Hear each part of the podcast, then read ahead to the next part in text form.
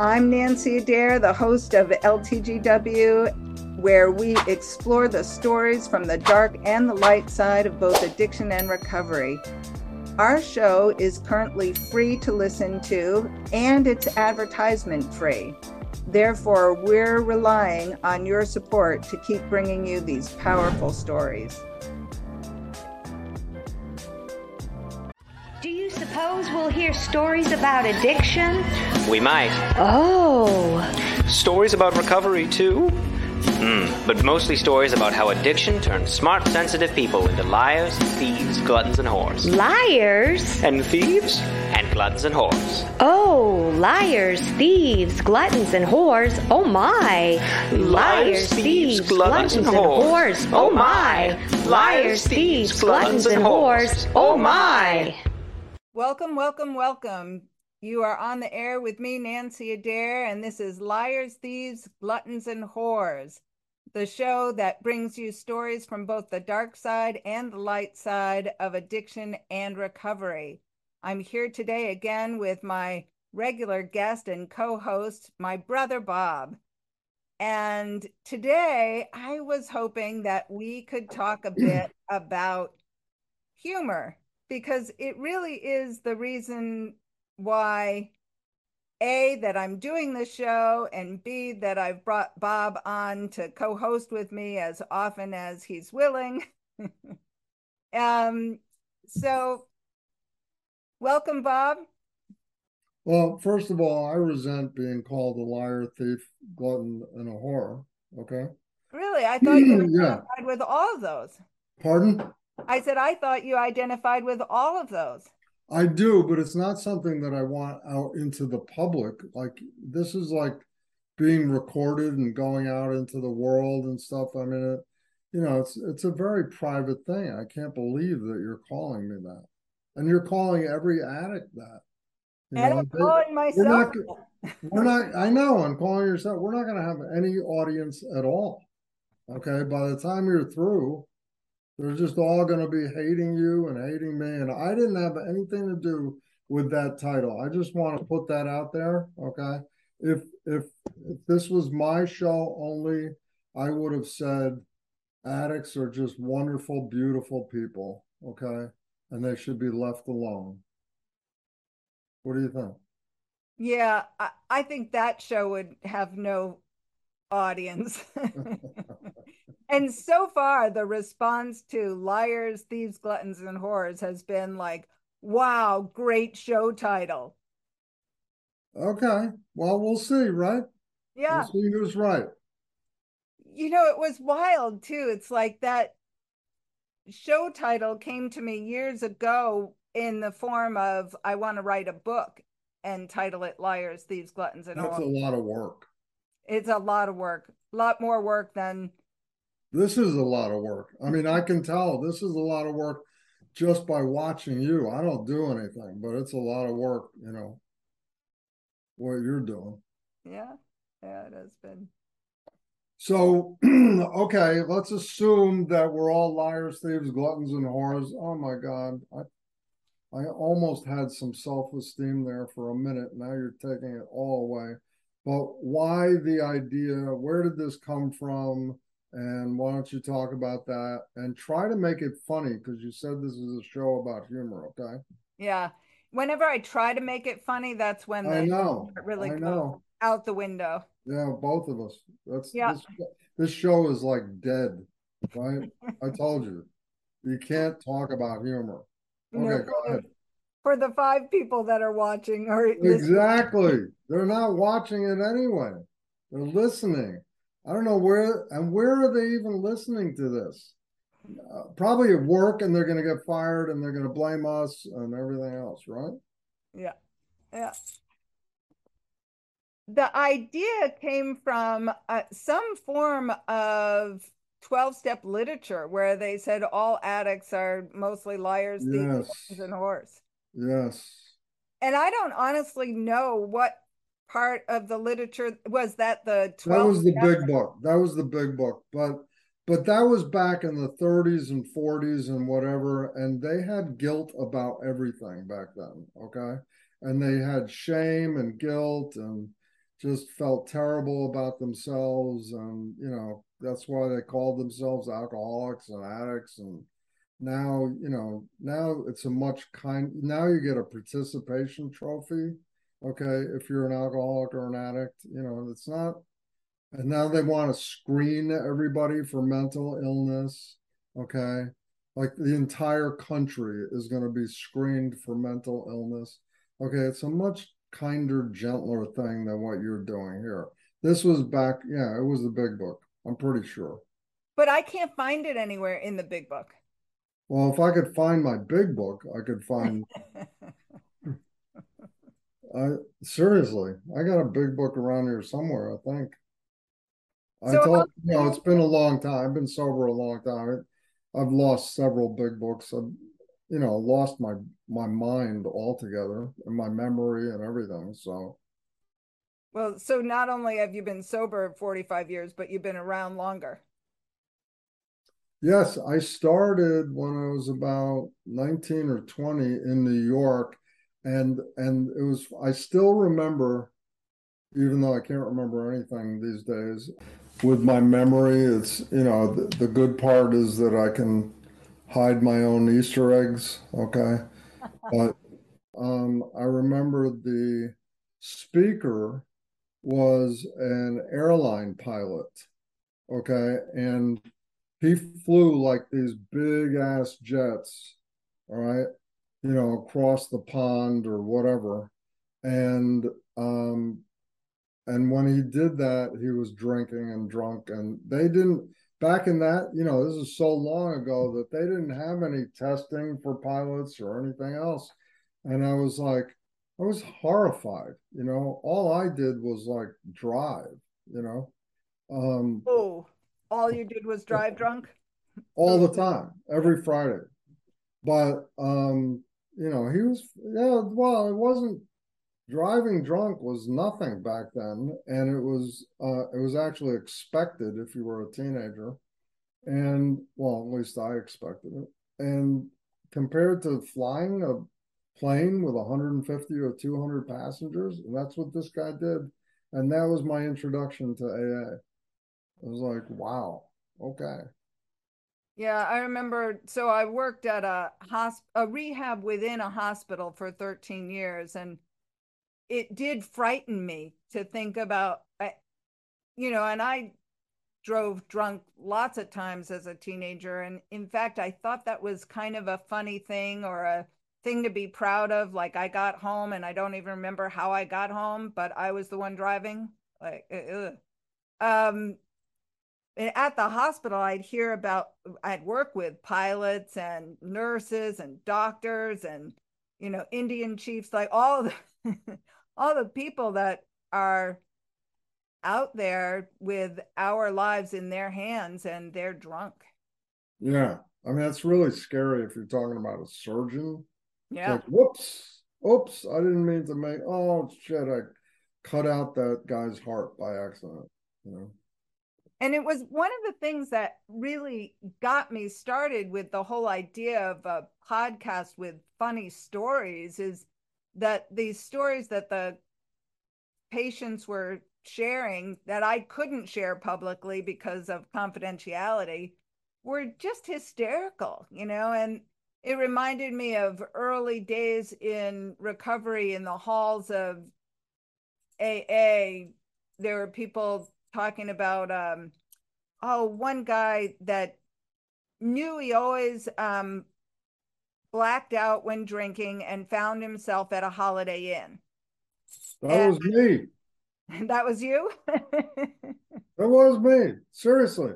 I would put on my suit, which is really weird, to go to the bar on Columbus Avenue in New York. All right. Because I wanted to feel above everyone else. So, I mean, nobody had a suit on when they went out to the, you know, seedy West Side bar. Okay. And I would start drinking. I would drink martinis. I mean, what an asshole. Okay. And I mean, see, I'm really embracing your low self esteem thing. Yeah. so I drank, and then after a few, or quite a few drinks, I wound up in Connecticut, where we, you know, where we lived for quite a while, and in Norwalk at the Holiday Inn, but not just at the Holiday Inn. I was in the hallway at the Holiday Inn, face down, uh, in my suit. All right. And had no idea how I made it. That's like an hour away from Manhattan. Okay.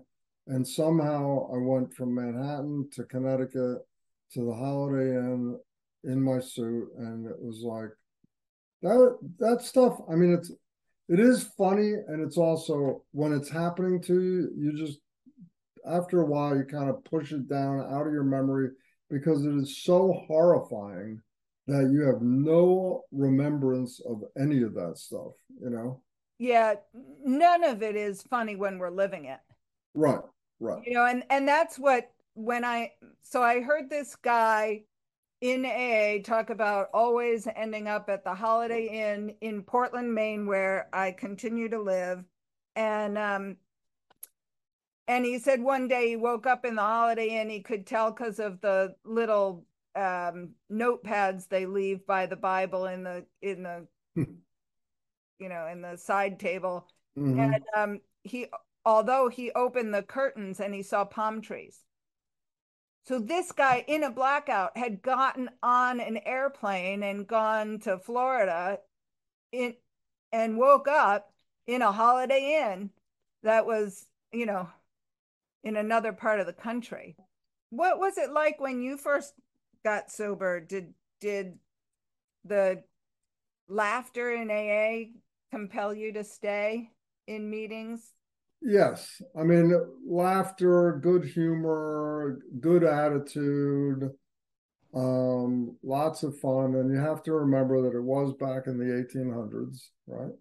So it was like um, also, the, also the fact that people were really rich. So they had, I kind of counted on.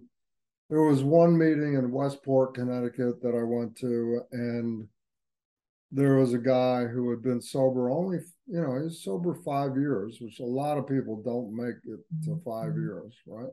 But he made it to five years, and he drove this gorgeous, gorgeous uh, reconstructed or whatever you call it um, T-Bird convertible that was just awesome, and I knew he made a ton of money.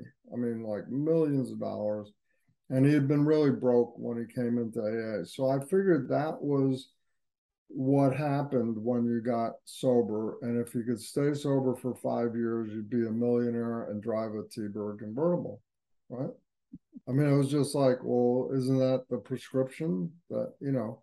It's a great line of thinking. I also had a person who was five years sober that became a model for me coming into AA. I remember the year was 1980. And uh, his name was Bobby M. You know, we all go by the first initial of a last name. And he was a he was not a rich guy. He lived with his mother. He was um, short and round, and um, he always saved me a seat. He said, Nanci, there's always a seat for you. Because at that point, first of all, I did not believe that he had five years sobriety because I didn't believe anybody could be sober for five years, nor do I believe that anybody'd want to be sober for five years. It just didn't make any sense to me. I was listening to people that were in um, Maine and Connecticut, we had the chip club in AA. So, you know, you'd get a chip for one month sober. They called it a red chip um, mm-hmm.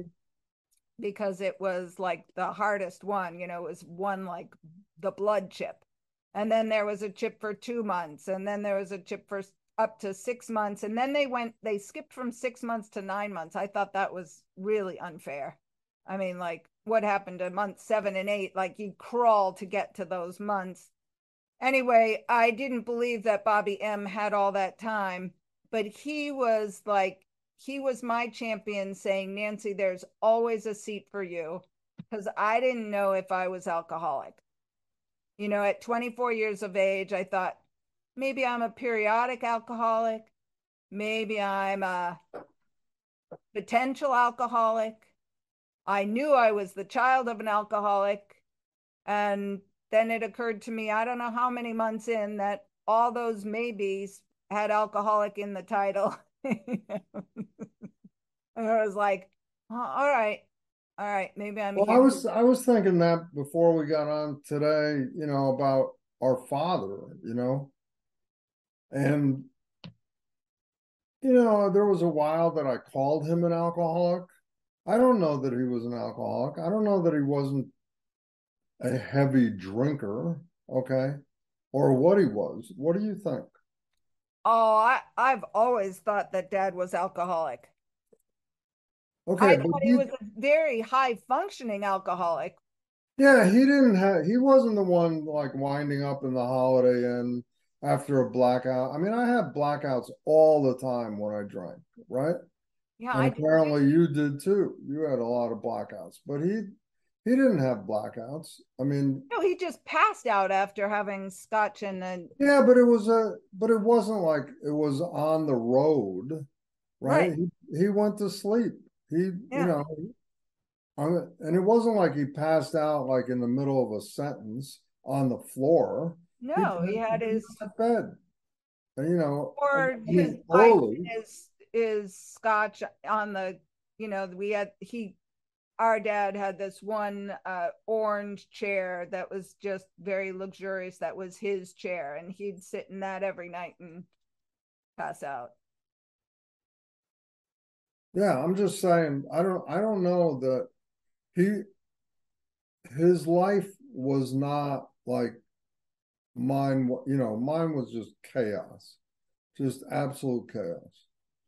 And that's kind of part of the whole show too bob is that mm. you know there there's so many different uh voices and profiles or pictures of the alcoholic right and drug addict that it isn't the falling down blackout drunk that can't hold a job i mean that's what we think is a real alcoholic and we have to do a whole show on that sometime you know but um it's also the really high functioning very um, profitable, um, high paid executive that can be alcoholic. Well, I remember. I mean, the thing that's coming back to me about that is is the um, the the thing that people said was if alcohol causes you any problems in your life, any major problems in your life, then you're an alcoholic.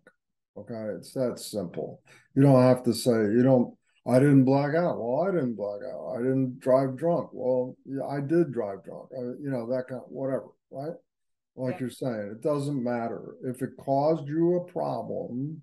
Then you're an alcoholic. You know.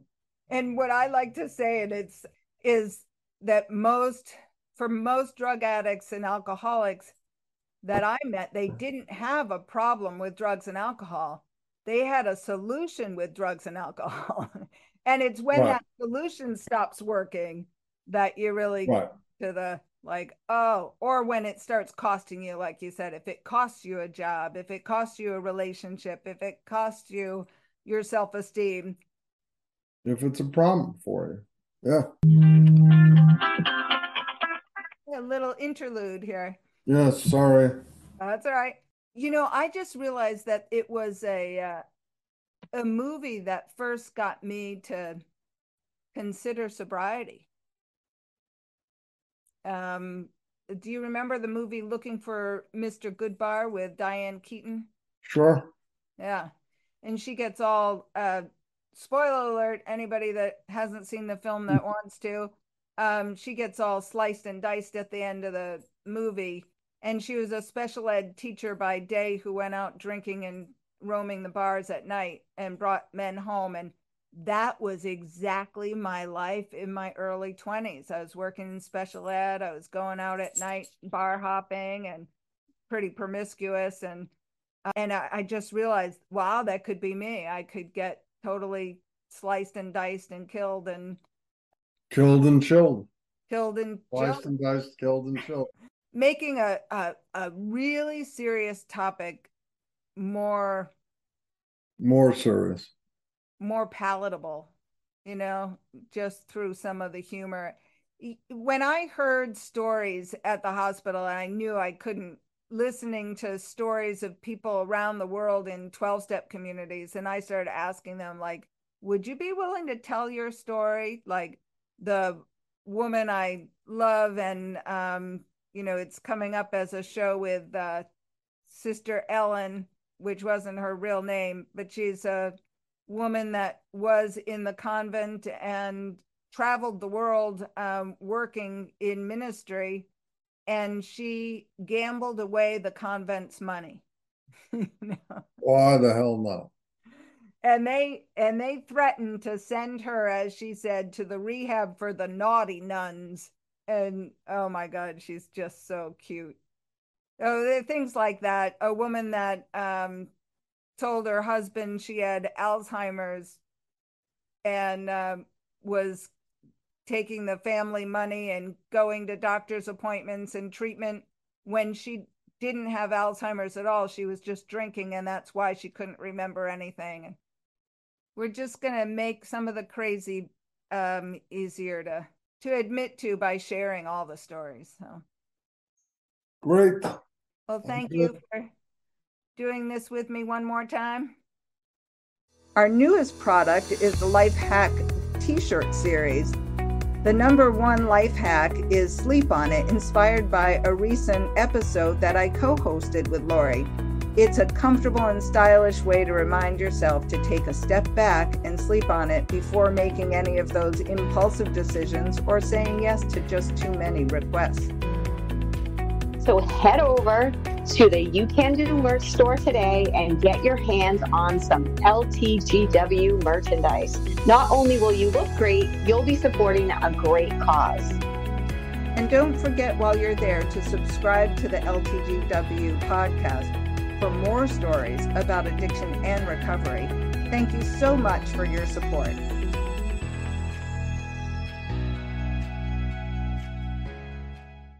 Do you suppose we'll hear stories about addiction?